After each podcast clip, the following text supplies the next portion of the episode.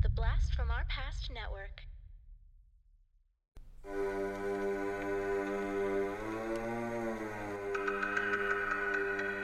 Welcome to Podcasting After Dark presents Interviews After Dark with your hosts Corey Stevenson and Zach Schaefer. Tonight's interview is with the authors of TCM Underground, 50 Must-See Films from the World of Classic Cult and Late Night Cinema, Millie DeChirico and Quatoya Murray.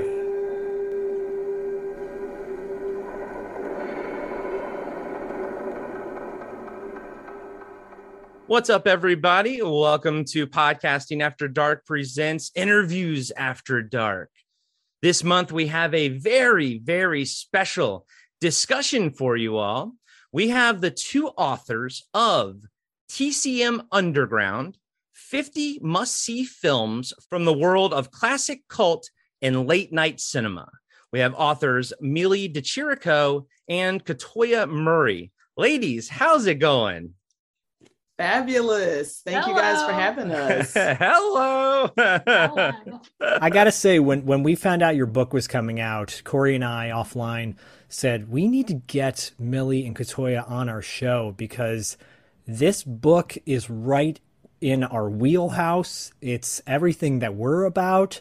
And then we got an advance copy of your book. And oh my gosh, I was salivating at the content that you guys put in this thing. Seriously, like... Awesome. Yeah, both of you, Millie and Quatoya, just really blew us away. Oh, thank you so much. It's a great looking book, beautiful pictures. It's got a nice weight to it. I like a good weighty, book. It's a good coffee table book. Also good to hit somebody with. Exactly. But you all have some really fantastic, deep cuts and everything and whatnot in this book. And we're going to get to all of that. But can we get some background on both of you? Toya, what is your background? My background is I am a film writer. I've been writing film reviews, and just for myself, my blog name is The Cinephiliac, but I also have written for Movie Boozer, Pretty Clever Films, kind of all over the place. I've been writing for about 15 years now.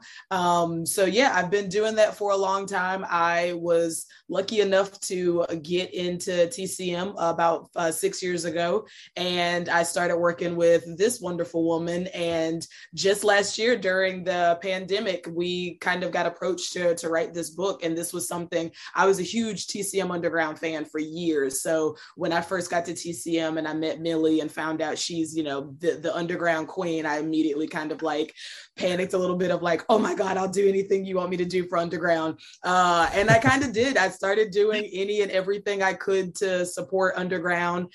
We got a lot of cool screenings in Atlanta because we're both Atlanta based. Well, Millie was not at the time, but I was.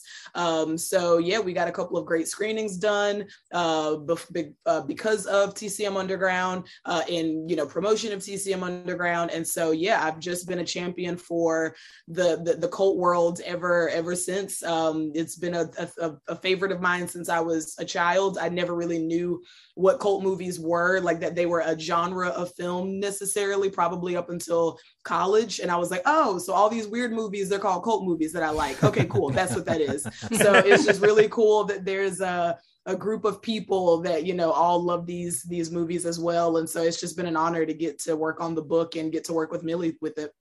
But currently right now I am in Paris, France. So I left America to go to school to learn more about film and just to be a nerd that gets to live in France and talk to French people about movies. So jealous. That's awesome. How are you liking it over there?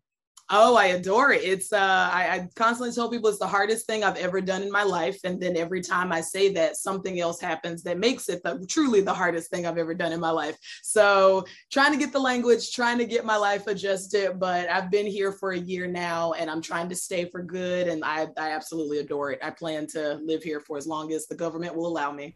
Wow. We told her to never come home, basically. Wait a minute. You can come visit, but don't come back. Just Wait, so Millie, you're now based in Atlanta and you weren't prior. So Toya, were you okay, you fill my spot, Millie, I'm leaving, I'm going to Paris, and Millie, you just fill in as the queen of cult cinema. Millie, tell us your background a little bit. I started at TCM in 2004, so I've been there for a long time. That's great. Yeah, it's sometimes it feels like I just started, and other times it definitely feels like I've been there for almost 20 years. I essentially was, you know, interested in programming. I had worked in radio and was a DJ and was kind of like working in music sort of, but I had studied film, and I've just loved cult movies since I was in high school. And when I got the opportunity after I graduated from my undergrad film program, I was like thinking I'd probably go into music or something. But that was kind of around the collapse of the music industry, as it were, like the Napster era. God, I'm aging myself. I'm sorry. Thanks, LimeWire. Yeah. But I had always loved movies too, and I was definitely interested in programming. And so I got the opportunity to come work at TCM and in the programming department, and it was, it was just such an incredible experience. And in 2006, I got the opportunity to work on Underground, which they just launched it. It was a idea that was presented by this former TCM employee, Eric Weber, and he left the network shortly after, but I have been programming it ever since. And so, I program Underground and then program with my colleagues, the rest of the network.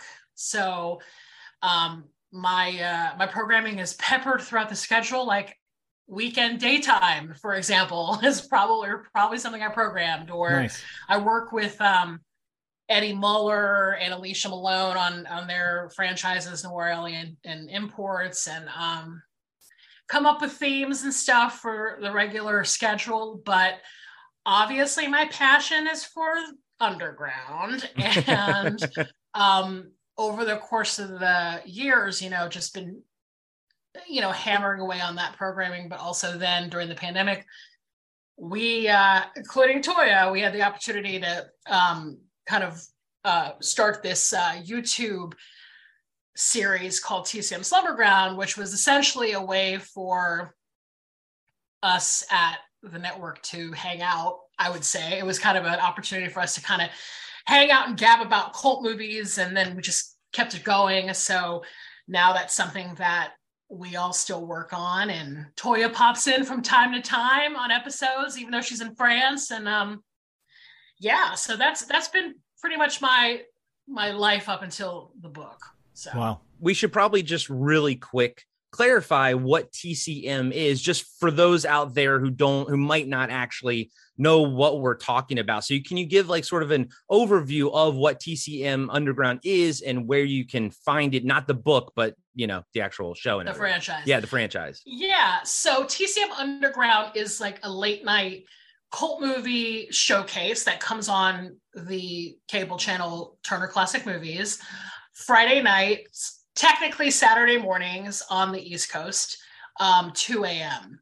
And of course on the West Coast, it comes on much earlier, but it's basically our repository for kind of late night, weird cult movie fare.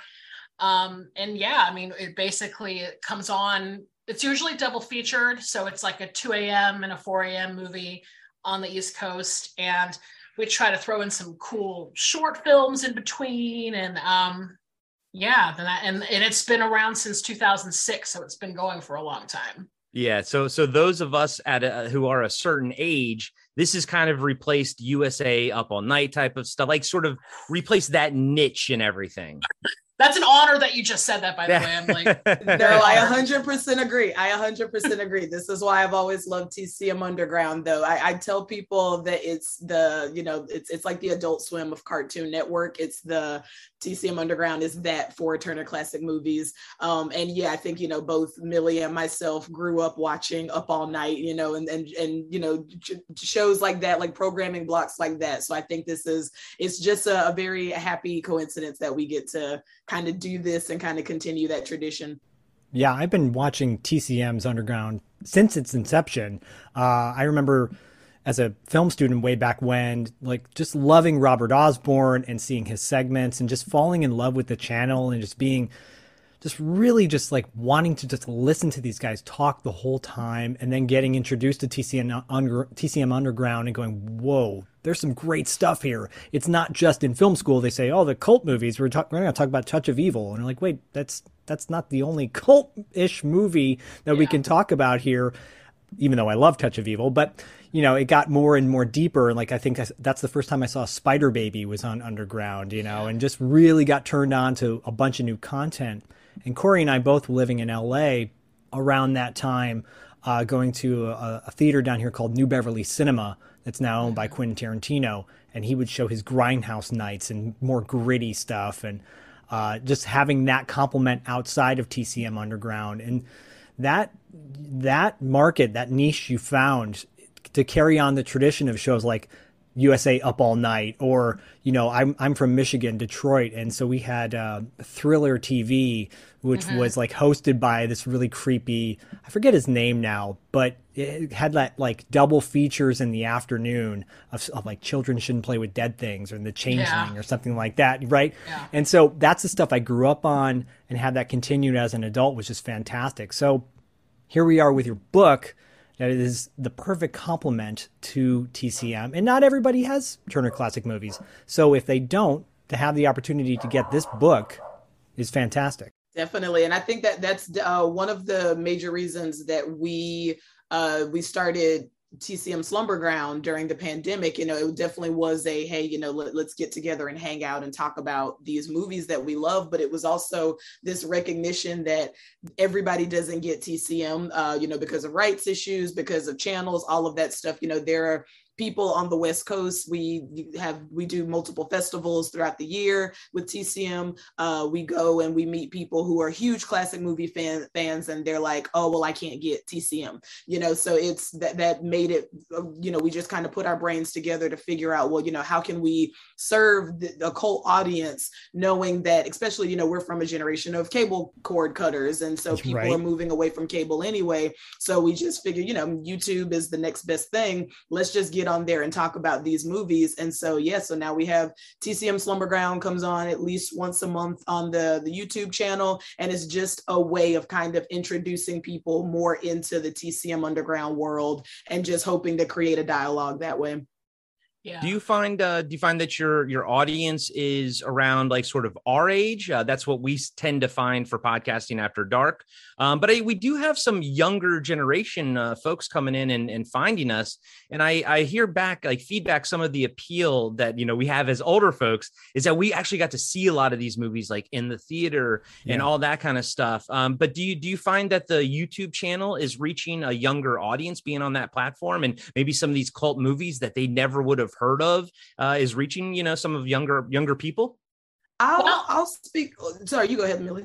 No. Go ahead. Speak to the YouTube stuff, because I admittedly know less. That's me being our age, is that I'm like, how do we know the information about YouTube? But Toya has worked in that world, so I'll let her answer. Yeah. So which is really funny, because with me showing my age, I'm a millennial, so YouTube is my world. But when I was at TCM, that was primarily what I did. I was the editorial manager, and I also was the YouTube channel manager. So my job, of course, is looking at the back end of everything, trying to figure out what videos, you know, are people responding to, what videos do we need to be creating. So I'm really proud of the work that I put into YouTube. But I saw there's a good amount of younger people. I wouldn't say we don't have Gen Zers to my knowledge. I'm sure we probably do, but who knows if they comment or not. Maybe that's not a Gen Z thing. I don't know. But surprisingly more older people, older than the Gen X generation, because so many of these people are TCM fans that they come to the YouTube channel, and maybe they'll start with an archival interview from, you know, Farley Granger or something like that. And they somehow find their way watching a video about Black Christmas.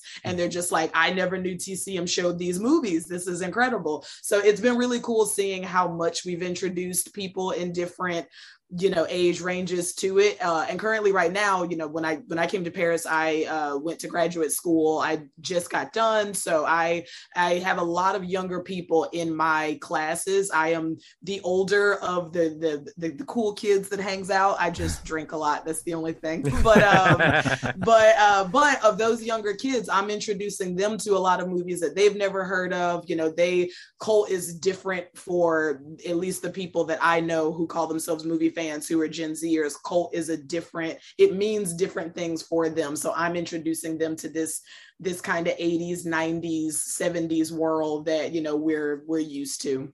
And that's something that Zach and I have never actually had a discussion on air. And I think this would be a great time. Yeah. What do you consider a cult movie? And Toya, you just said it's different for different people, yeah. But like, how do you kind of figure what falls into the cult movie status as far as TCM goes and the world, you know, the waters that we're swimming in here? Millie, like what is your definition? What are you looking for? Or at least like, is it like, what is it? The court's version of porn? Like, I know it when I see it type of thing. Well, I mean, I think that kind of at the core of it, it's, cult movies are movies that people feel like an extreme amount of passion for. And, you know, for various reasons, you know, either they think it's funny or, I mean, I really do think that it is passion because, you know, fandom is such a huge part of this world. And I feel like, you know, there's this difference between somebody who just like liked a movie or whatever, and then somebody who just like really liked a movie and whatever that movie is. I feel like that's a huge part of the cult experience. But I don't know. I mean, I think it's interesting though to think about it in terms of the generations, because so much of what I grew up on as a cult, like when I was a kid and I was being presented like cult movies, it was this canon of films, right? That was sort of like, all right, you start with like your Herschel Gordon Lewis and your John Waters, and then you move into like maybe Italian giallo movies and cannibal movies. And then you get into like, you know, just sort of the weird American stuff, Something Weird Video. And, you know, and so I kind of went through that whole indoctrination process of primarily sort of almost like independent films, from like the 50s, 60s, and 70s. And I think that that's because, you know, I'm a child of the 80s and 90s. And so, you know, the people that I was looking towards for that like cultural information, like all of the people that worked at record stores and video stores and wrote books and were presenting weird movies on TV, they were all like 20 years older than me or something, you know what I mean? So it was of their generation. So, you know, I think that to Toya's point, I think that the idea of cult movies is changing a lot. I don't think it's strictly now a sort of like, you know, horror movie thing, or like what people would think a cult movie is just like some extremely violent or extremely sexual thing. Yeah. Sometimes, you know, cult movies are, you know, weird melodramas or, you know, something a little less in the exploitation realm and maybe something else, which I feel like is something that is a more recent phenomenon and not as much as something that I was presented with when I was like 17. If you know what I mean. And they can change over time too, because, you know, we find now, especially like on Instagrams when we do most of our promotion and we kind of talk to people and, you know, as well as I do, like 25 years ago, maybe John Carpenter's The Thing or The Fog or Assault on Precinct 13. Those were all cult movies because a lot of people had never seen them, but over time, John Carpenter's become so mainstream. So many people have discovering him, which is awesome. But does that shift him and his movies? Like The Thing was the ultimate cult classic film in the 90s. You know, if you knew The Thing, you were cool. Yeah. Now pretty much everyone has seen The Thing. So the question is that still a cult movie now? Yeah. I think about that with Night of the Living Dead, because at the very beginning of Underground, you know, we I mean, we were trying, I think at the very beginning, we were just trying to establish the tone of what the franchise was. And so we were going through all of those like classic midnight movies, like Eraserhead, and especially like Night of the Living Dead, which at the time was a cult film and was stuff that you could see at midnight in movie theaters. And I feel like now, Night of the Living Dead is a classic film. I feel like it plays now in the regular schedule on TCM. I mean, it's got so many like historical moments, and it's been kind of recontextualized to, so it's not just some kind of like depraved zombie movie that weirdos are watching. It's like on the Criterion Channel, and it's in museums, and it's being presented by like, kind of like hoity-toity folks. And so I feel like, to your point, I think that's kind of what's happened with a lot of, old cult movies. You know what I mean? Yeah, like, Criterion will put out Repo Man on Blu-ray. So it's like, is Repo Man a cult movie now? So yeah, it's interesting. I'm sorry I cut you off, Toya. No, you're fine. I think, that the word cult, I just love it to describe a film anyway. I just think it's just such a cool word. And, us having grown up with it as a term to usually kind of mean these like offbeat, off the beaten path types of movies.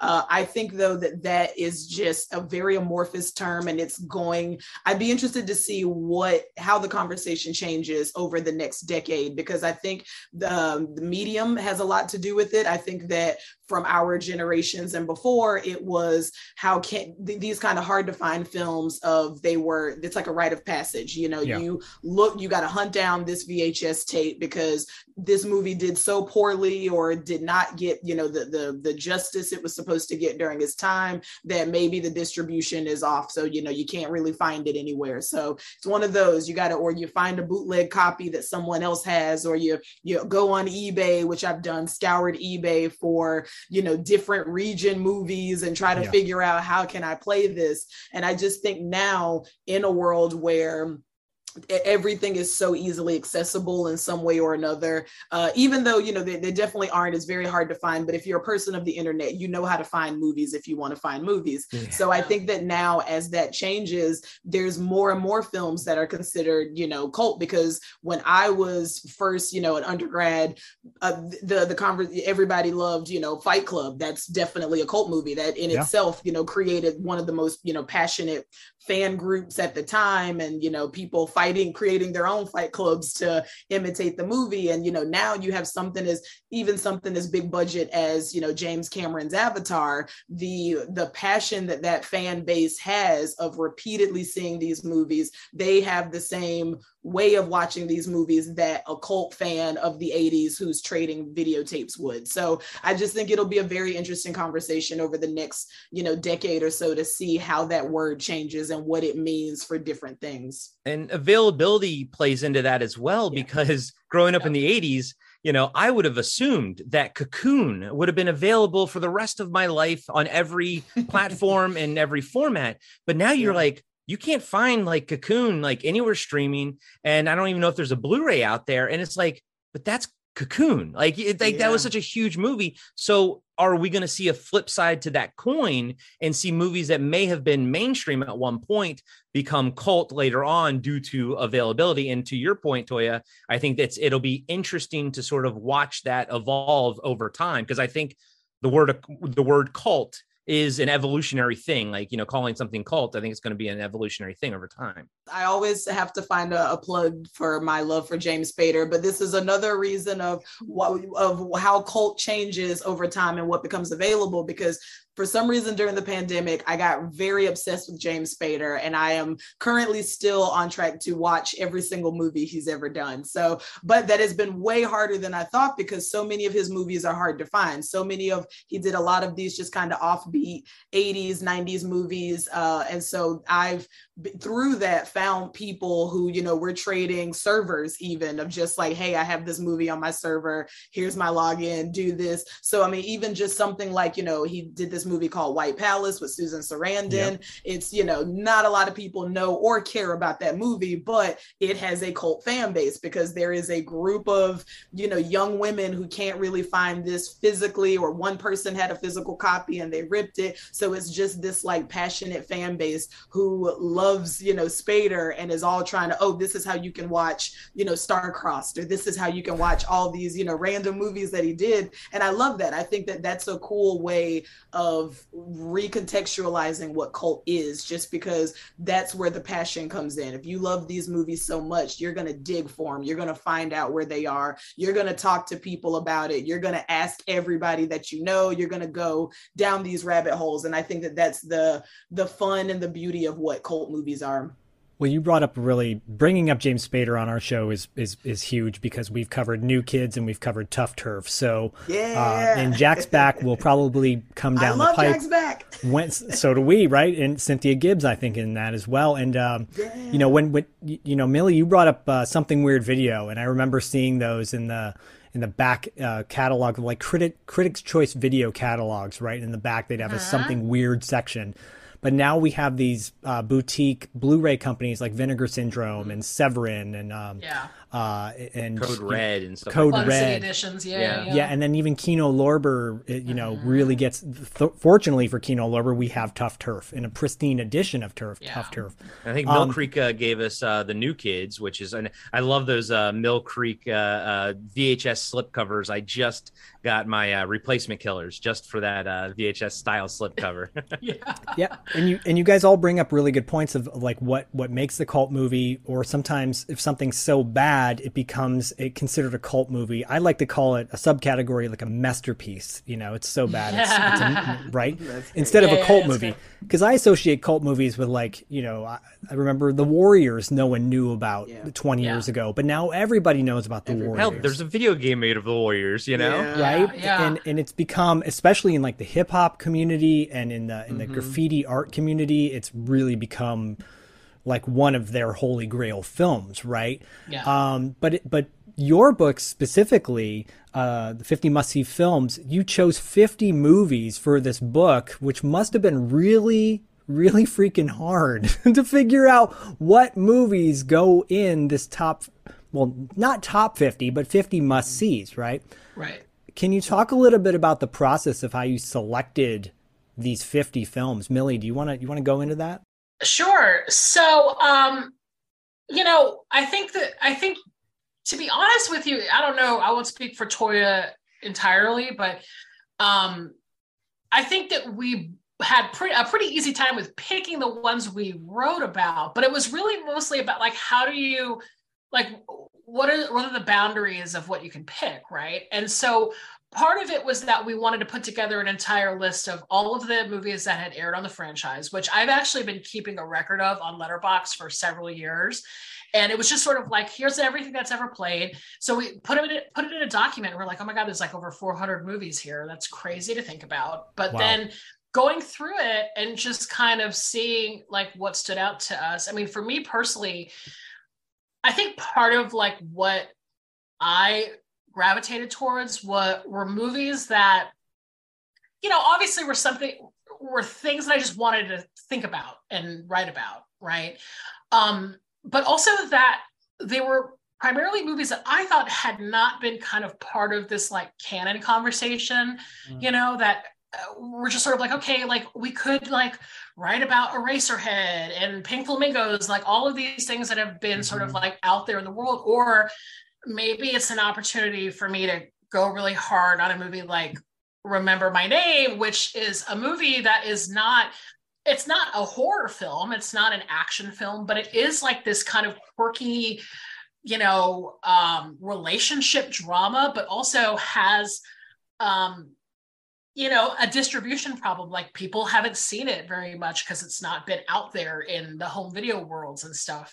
And, you know, maybe that changes, but, you know, it felt like an underground type of film because it just hadn't been seen very much, which goes back to the, you know, accessibility issue, which I think is very fascinating. I think that is a fascinating component to what makes a movie a cult movie. But yeah, so for me, it was just sort of like, well, what would I like to write about? What do I think needs like a spotlight? And then also just seeing the movies like in a list and going, oh, well, here are movies that are, a lot of these movies are made by like women and people of color and LGBTQ directors and feature like those types of stories, which I think is probably related to who Toy and I are as people. Mm-hmm. And so there was just that whole notion of it. It was just sort of like, what do I think is important and should be called a cult film and is something that I want to focus on, you know? Yeah, and I think we got a very interesting, like, kind of way of being able to do it, because, you know, we kind of got the green light to write this book, and it was a little too much freedom at the beginning of just, you know, you guys know cult movies, write about, you know, whatever top 50. So that was a conversation of just like, oh my God, like that, you know, what is cult? What is the, you know, so how can we calm down and say, what is the 50 greatest? We knew we didn't want to do that. We didn't want to quantify it by saying what's great and what's not. We didn't want to be redundant, because that's been done before. That is a constant, you know, we both grew up, all of us, I'm sure, you know, have grown up reading books about it, seeing lists that, you know, every year that come online of the greatest, you know, you should, whatever, all of that. And I think for us, it made more sense to just look at TCM Underground as a franchise, since that has been carried, that has been doing the heavy lifting for the past, you know, what, 15 years, you know, of just being the place for cult movies. And so, yeah, we just decided to look at TCM Underground. And yeah, I mean, as Millie mentioned, it was, you know, over 400 films, but it was kind of easy for us to just separately, because we decided to split it 25-25. And it was easy for us to just look at it and go, these are the movies that I know I'm passionate about. I'd love to spend the next, you know, month, 2 months, however long we, you know, were writing this book, researching, doing, you know, rewatching these movies, breaking them down. And so that was the fun part. The fun part was getting to just talk about these movies that we were already, you know, separately and commonly, like, you know, passionate about, and then getting to just gush over them. And then when we kind of came together with our initial list, it was so diverse and random of just like, oh, but this fits, because, you know, we're completely different people with our own different backgrounds and way of approaching movies. But, you know, I've been saying to Millie, it's like, it felt like a left brain, right brain situation where, like, she picked the things that I was like, oh my God, those are fantastic. Some I haven't even seen before. And I picked things that, you know, that were completely very, you know, general to my nature. And then there was a few, like, we only had a few that we overlapped on. And so, you know, we just compromised of, okay, who's going to talk about that one, and then we wrote it, and it was great to read each other's for the first time when we sent each other our first draft of what our first movie was, and it was like, oh yeah, that's exactly how I kind of wrote mine, cool. So we just it flowed very, very perfectly. That's so cool. You have moments in this book that, like you said, Millie, there are some, like, mainstream kind of dramas that definitely deserve to be spotlit, I guess I should say, but then there's ones, of course, like genre cult movies like The Brood, right? Or mm-hmm. Butcher, Baker, Nightmare Maker, which is a personal favorite of mine. And one that will pop up on Pad, by the way, down the road. Woo-hoo. We'll break down that movie scene by scene. But then, yes, of course, Xanadu. And, like, you cover every gamut, which is so brilliant. It's so accessible, I think, to a wide audience. You know, you have it's some not of the... dry. It's full of life. The text is full of life. Totally. Like your, you know, WTF moments or your OMG moments, and sprinkled throughout.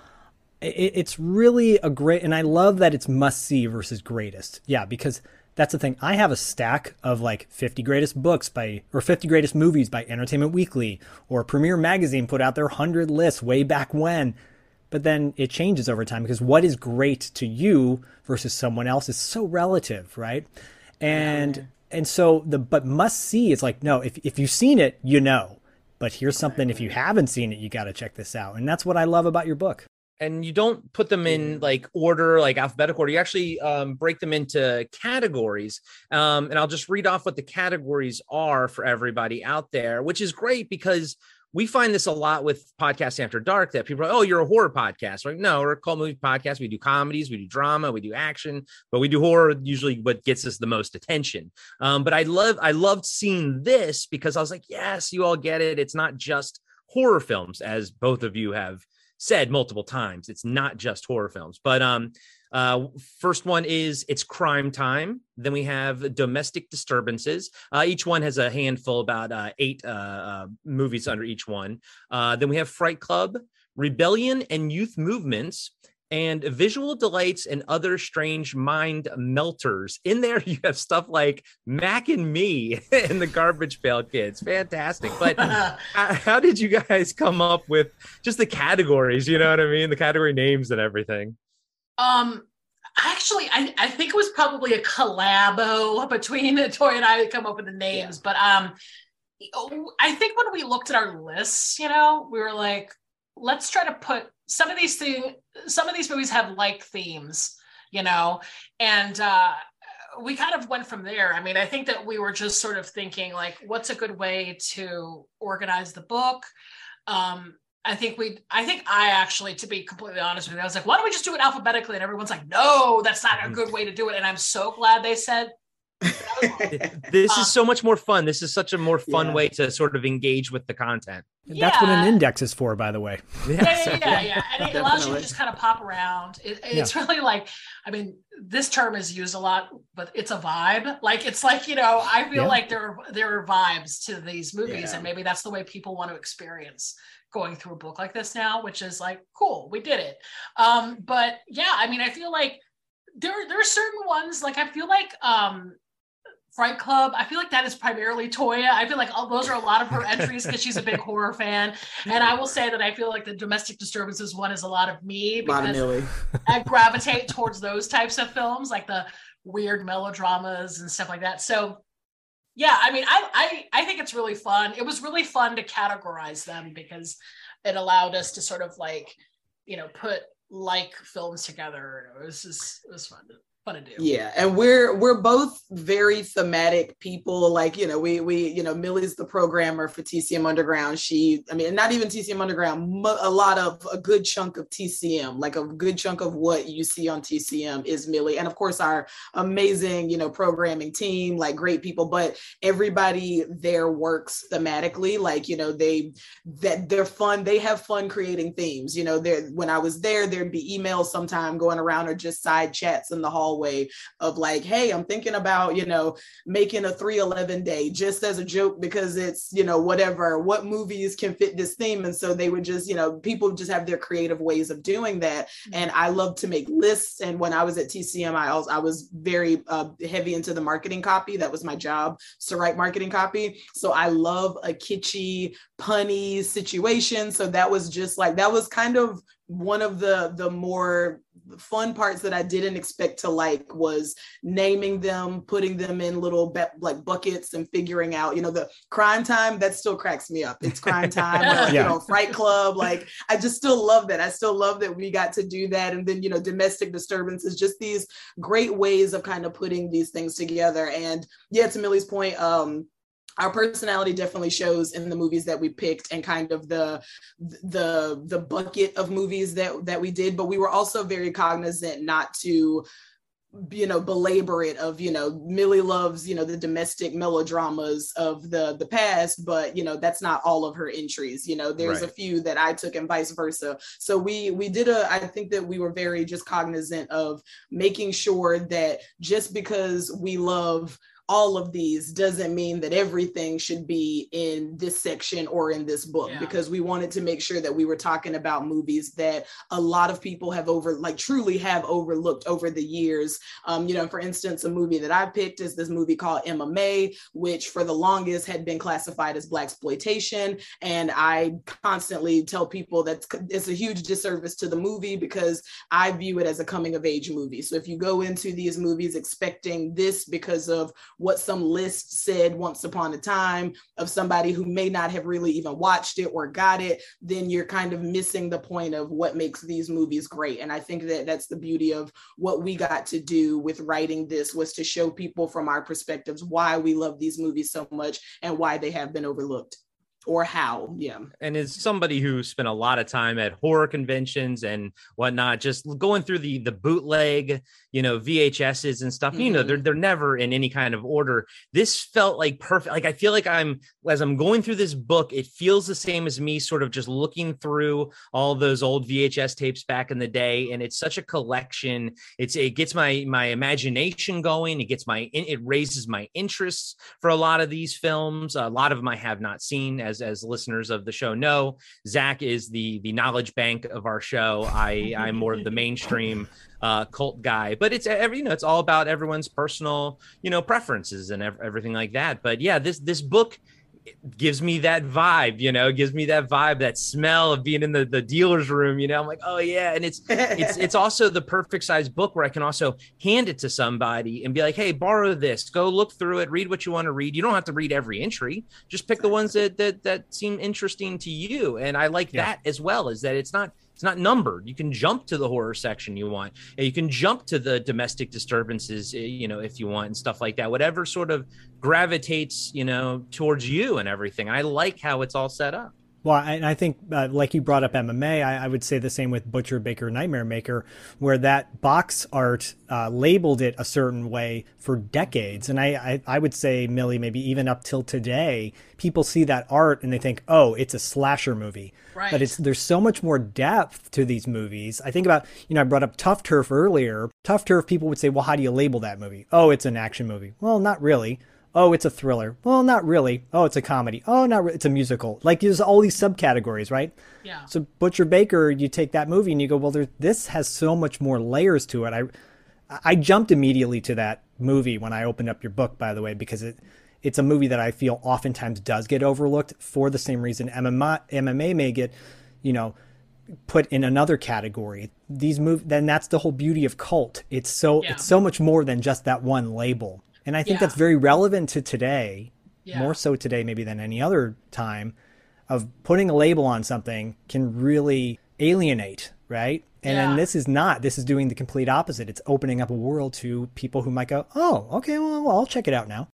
Oh, that's awesome to hear. Yeah, that's what we wanted. Right on. Yeah, no, and to your point about Butcher Baker Nightmare Maker, I mean, I just talked about this a couple days ago. In fact, I feel like, I think we're in this era right now where people are kind of like re-examining films and pretty much everything. And, I was presented that film as a slasher, as like a, violent, horrible slasher film. But when you like really distill it, you're like, oh, this is actually more about like, it's like a woman's story almost in a weird way, you know what I mean? And, I got to be honest, I feel like part of that is just sort of like people maybe being smarter about films now. I mean, I think when I was in high school, I just wanted to see anything that was weird and transgressive and crazy. And I was like, just put me in front of Cannibal Holocaust, man. I just want to be weird. And like, and I was young and I just didn't have the like prefrontal cortex to really process things. And so it was that thing where I was like, now that I'm an older person, it is interesting to go back and see some of these movies that were just presented as like these crazy things. And then now being able to like, I don't know, think about them in a different way. I mean, granted, when I rewatched the Garbage Pail Kids movie, I was like, it's still the garbage. And maybe there is something else there. And I did watch it again and go, okay, there's some interesting things being presented in this movie, but it is also still like, a garbage pail kid farting off somebody's mustache at the end. Right? Yeah. It's still dumb and funny. Right? And that's okay. There's nothing wrong with that. Exactly. Right. There's nothing wrong with that. Yeah. Well, and you brought up Mac and Me, Corey, when you were listing off some of the movies in the book. Mac and Me, for better or worse, gets in this category of like, Paul Rudd uses it as a bit now on Conan O'Brien or whatever talk show he's on, and which is hilarious. So people automatically associate it with that.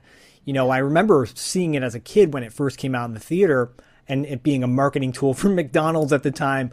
But there's a heart to it as well. And I mean, I've watched it again recently. And I think that's the beautiful thing about what Corey and I do on our show is when we revisit these movies from our childhood, that we weren't supposed to see as kids, but now watching it under a different lens, a more aware lens, a more refined lens where we've done a little bit of research. We're a little bit, your prefrontal cortex is everything is changing and you're in a different place in your life. Look, I saw Street Trash when I was a kid and I was like, oh yeah, show me that scene where they do keep away. And then now I watch it again recently. I'm like, oh my gosh, I'm totally watching this from a different perspective now because you've grown up, right? But your book does such a great job of writing that fine line of kind of covering all those bases. I can't say it enough. You guys did a great job with the book. Oh, thank you so much. Yeah, that was definitely going into it. You know, we definitely wanted to give these movies a different type of attention. Now, you know, again, there is not to say that Mac and Me is an underrated, you know, brilliant film. Some people might think that, and that's totally fine. I personally chose that movie because I think it's one of the greatest films of all time. How did this get made? Yeah. And like, why? Right? Did we need it? But just the fact that an entire generation of kids grew up watching this movie, and like, you know, even if it just haunted your dreams, which for me it did, it was a movie that I saw at a sleepover that I did not forget about for the rest of my life. And it was the first opportunity I got to talk about it, which was with this book. And now I'm talking about Mac and Me. Yeah, right. Exactly. So it's been really fun getting to recontextualize stuff, but I also think that that's the beauty of being passionate about film, being critics, being, you know, having a critical analysis of just approaching art. It's always wanting to revisit something, look at it from a different lens. You know, well, maybe I didn't like that when I was a kid and now I watched it and it takes on a different meaning. Or maybe I did watch it as a kid and I, you know, loved it and watch it now and it's kind of terrible, but I'm still kind of fascinated with what it's doing. I think that it's that those are the things that we wanted to pick apart and kind of bring to the book and to the movies, because there's a lot of truly underrated gems in this book that are just movies that I am constantly like, someone should be sued because no one knows that this movie exists. Like, someone should literally be sued for it. And then there's other movies that we talk about that I'm like, I am shocked if anybody appreciates me putting Xanadu or Mac and Me in it, but I stand by both of those films because they did something for me that a lot of other movies have not. And, you know, like you discover, quote unquote, discover a movie, discover it for yourself. You know what I mean? Yeah, exactly, and there's no greater joy sometimes than finding like a new favorite movie. You know, we'll watch a lot of stuff, or I'll watch a lot of stuff in between recordings and everything to try to become a better, you know, critic of cult films and everything. But, you know, sometimes you'll discover stuff that it's like your new favorite movie. Like I was watching 1979 Prophecy, and I was like, I love this movie. You know, they bill it as an eco terror movie, but it's a freaking monster film hidden in there. And it's fantastic. And then I just watched Soul Survivor per Zach's recommendation the other night. And I was like, oh my God, It Follows owes so much to this movie. And I'm like, and I want to just shout it from the rooftops now. So there's also, on the flip side of the coin of the discovery, it's also the flip side of being like, you know, like if you give this to somebody and they find their new favorite, like at least one of their new favorite movies in this book, that has to be a great feeling that you kind of like, you know, gave that to them, you know? That's the goal, right? That's the goal. That's ideally, you know, if one person, you know, finds a movie that they go, oh my God, I've never heard of this movie before, but now this is the best thing I've ever seen. Yeah, we've done our jobs. Yeah. So much of that is such an honor for me to even have that idea floated in our direction, because, you know, I obviously grew up in that sort of pre-internet world of discovering cult movies, which required me to like go to Tower Records and buy copies of, like, you know, the Psychotronic Guide to Film or Danny Perry's cult books and Video Hound's Guide to Cult Movies. And it was just like me, like, you know, putting post-it notes on pages and like marking things and things that I'd have to go rent at the video store. I mean, it was just like such a analog process back then, but it's that thing of like, you know, if now we can do that for somebody else, like if now our book becomes the thing that you like dog ear and like underline, I can't imagine a better honor than that, to be honest. So yeah. I just have to shout this out because I just saw it pop up on Twitter that Pam Grier is going to be on the TCM podcast, right? And getting spotlighted. She's going to be on, I think it's this 4th season of The Plot Thickens, which is basically like TCM's podcast. And I am personally so excited to hear what she has to say, because basically she's going to just chronicle her life. And so much of her films were a part of TCM Underground. And obviously there's a There's at least one of them in the book. I think she's I think she's in Blackula too, technically. So maybe there's two movies. Or actually, I don't even think she's. I think she's in the second. She's in the second Blackula. Yeah. So she's only in one movie, I think, in the book. But the Friday Foster. I mean, Friday Foster. Yeah. She's a huge influence on the franchise. So 100%, and that was the hard part too, of because you can't have a cult movie book without a Pam Grier film. So it was kind of going through, okay, well, what have we shown? What movie needs to get talked about? Like what, and I just think that with Friday Foster, that's such a different performance from her. And I just think she's able to be such a different character than what is constantly thought of with her. Yeah. So I'm really glad that, we got to put that in the book, but I'm even more just like completely astounded that she's going to be on the podcast. It's been rumors for a while, and I'm very upset that after I left TCM that it happened, but I'm glad that better now than never. But yeah, she is just an idol. Like it's truly amazing. Yeah, I will say there was something that happened a couple of years ago where someone reported that the actor Wings Hauser had died, and he was very much alive. And so Corey and I got on this kick of wanting to celebrate the movies that he's been in because they're much more diverse than all horror, all action. It's a wide range. And we had the opportunity to interview him a couple months back, and just tremendous honor because I think he's one of those guys that does not get appreciated for his overall body of work. But then you look at someone like Pam Grier, who I remember seeing her in Jackie Brown, and after not seeing her on screen for a while, and just that's my favorite Quentin Tarantino film, by the way. And it's just like falling in love with the idea, like cherishing her, cherishing Robert Forster, by the way, too, and who's a legendary actor, rest in peace. And you get to see these icons. And I think, again, that's another thing that your book has done so well, because you're spotlighting or you're making it known that there's some really A-list actors, quote unquote. When I say A-list, I just mean a very talented actor and people that you wouldn't expect in some of these movies. And it's so great that you're able to pull that out. I think, again, like you brought up earlier, this is going to be a book that people buy and discover at least one movie that they've never seen before. They're going to watch it and go, wow, I can see why that is a must-see movie, and I'm going to watch it again and again. I think you're definitely hitting the mark, and bravo.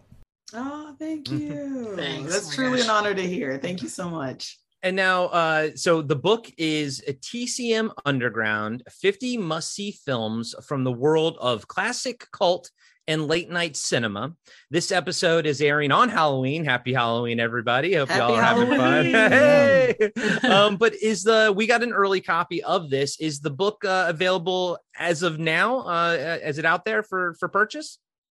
As of now, it is available for pre-order on Amazon, Barnes & Noble, wherever books are sold, but it officially releases October 25th. Okay, great. So by the time this airs, everyone can go out there and grab it. There will be a link to probably, I'll figure it out where, but either Amazon or whatever. But there will be a link in the show notes. And then we'll put in links to any other projects that you all are both working on. Millie, do you have anything you would like to plug? Well, besides Underground, which is still chugging along every Friday night at 2 a.m., technically Saturday morning on Turner Classic Movies.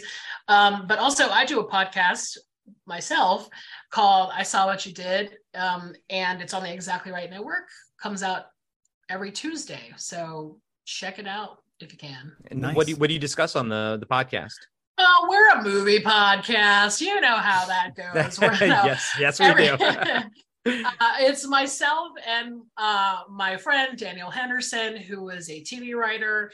And it's a double features podcast. So we do, every week we do a double feature based on a theme because I'm obsessed with themes. But the themes are always like totally out there, I mean, sometimes it's like, very standard, like here's an actor that we like or something, but sometimes it's truly like very specific to who Danielle and I are as people.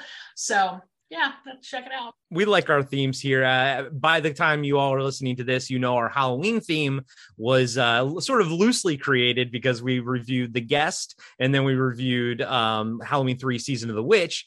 The connection being The Guest. They're both at Halloween, but The Guest had a lot of Season of the Witch references in it and everything. And boy, oh boy, I love that movie. The Guest is so freaking good. Zach and I both consider that a quintessential modern cult film. Yeah, it's a modern cult classic. I still haven't seen that. I got to add it to the list. Oh, it's so good. That's a Dan Stevens movie? Is that? Yeah. Oh, it's I remember when Dan Stevens that came joint. Out. Yeah. I was like, ooh, he went from Downton Abbey to The Guest. And wow. he's so good in it. And it's amazing. We both highly recommend it. Toya, do you have anything you'd like to plug and what you have going on out there? Yeah, I will just plug TCM Slumberground. Go down YouTube, type it in, go watch all the episodes. That was just a labor of love to create, and I'm very happy that it is continuing to do wonders and just have amazing guests and talk about great films that are coming on TCM Underground. Also, if you're interested in what I write, check out my blog, thecinephiliac.com. I just muse a lot, I ramble a lot, I just talk about the things that I want to talk about, which is awesome. And then I'm always telling people, follow me on Letterboxd. I absolutely love Letterboxd. It's my favorite social media platform. So come talk about movies with me there. Listen to my rant. Well, read my rants. And then, comment. Come hang out. I've been finding myself spending more time on Letterboxd lately than any other social media app. I've been very much enjoying the growing community there. We use it for Podcasting After Dark to create a list of every single movie that we've reviewed, like in order, and then I'll put the links into there. But then I have a personal one where I kind of keep a log and everything about what movies, and it's fun kind of actually seeing what movies you've been watching and stuff like that. So yeah, Letterboxd, I always champion that social media platform. I think it's fantastic. And like I said, I'll have all the links in the show notes, but please, everybody go out there, pick up a copy of TCM Underground, 50 must-see films from the world of classic cult and late-night cinema by Millie DeChirico and Quatoya Murray. Thank you both so much for coming on the show. Thank you both so much for rescheduling. We had a little bit of a hiccup last week. This was perfect. This turned out fantastic. And this was great. And it's a great book. It really is, seriously, like I'm not just blowing smoke or anything like that. This is a fantastic book. I personally recommend it, and I've read a lot of it already. And when I'm done with it, I think the highest compliment I can give is I'm going to start giving it to people to like read, like hand out and borrow and be like, look, books should be, given outwards and everything like that. But of course, go pick up a copy, go support these ladies and everything. Yeah. Go support TCM. Of course. Disregard everything I just said. No. Do everything you said. Definitely buy the book, but then just give a copy to a friend and have them buy it. Treat it as a pyramid scheme. Just hand it out on Halloween. You know what? Kids don't need candy. Just start giving them these books. Come on, read something, kids. And it's an early Christmas present. How about an early Christmas present for sure? Exactly. One of my favorite things to do on Christmas was open up and get a movie book. So there's some great pictures in there too. And yeah, you guys were fantastic. Thank you so much for coming on the show. And this has been a real honor to have you on. And really our not our first author, per se, but definitely our first co-authors, and this book needs to be on everybody's bookshelf, everybody's coffee table, everybody's whatever you want to, wherever you put your books. Get this book and put it there. That's right. Put it in the toilet with you. Do what you got to do. Great read. It was super fun to write, and I'm just completely honored to even be here. Thank you guys for having us. This is wonderful. I'm very excited about this book coming out. Yeah, we really appreciate the support. I mean, it means a lot to us that other movie people like the book. So we're just so honored to be on here talking with you guys about it, because I'm a big fan of your podcast. So I'm glad that you guys have read the book and enjoy it. So thank you all so much. You. And so definitely go check out TCM Underground, 50 must-see films from the world of classic cult and late night cinema. So thank you both so much. And as always, We'll catch you on the dark side. Yes! From two different countries, baby! Right? Exactly.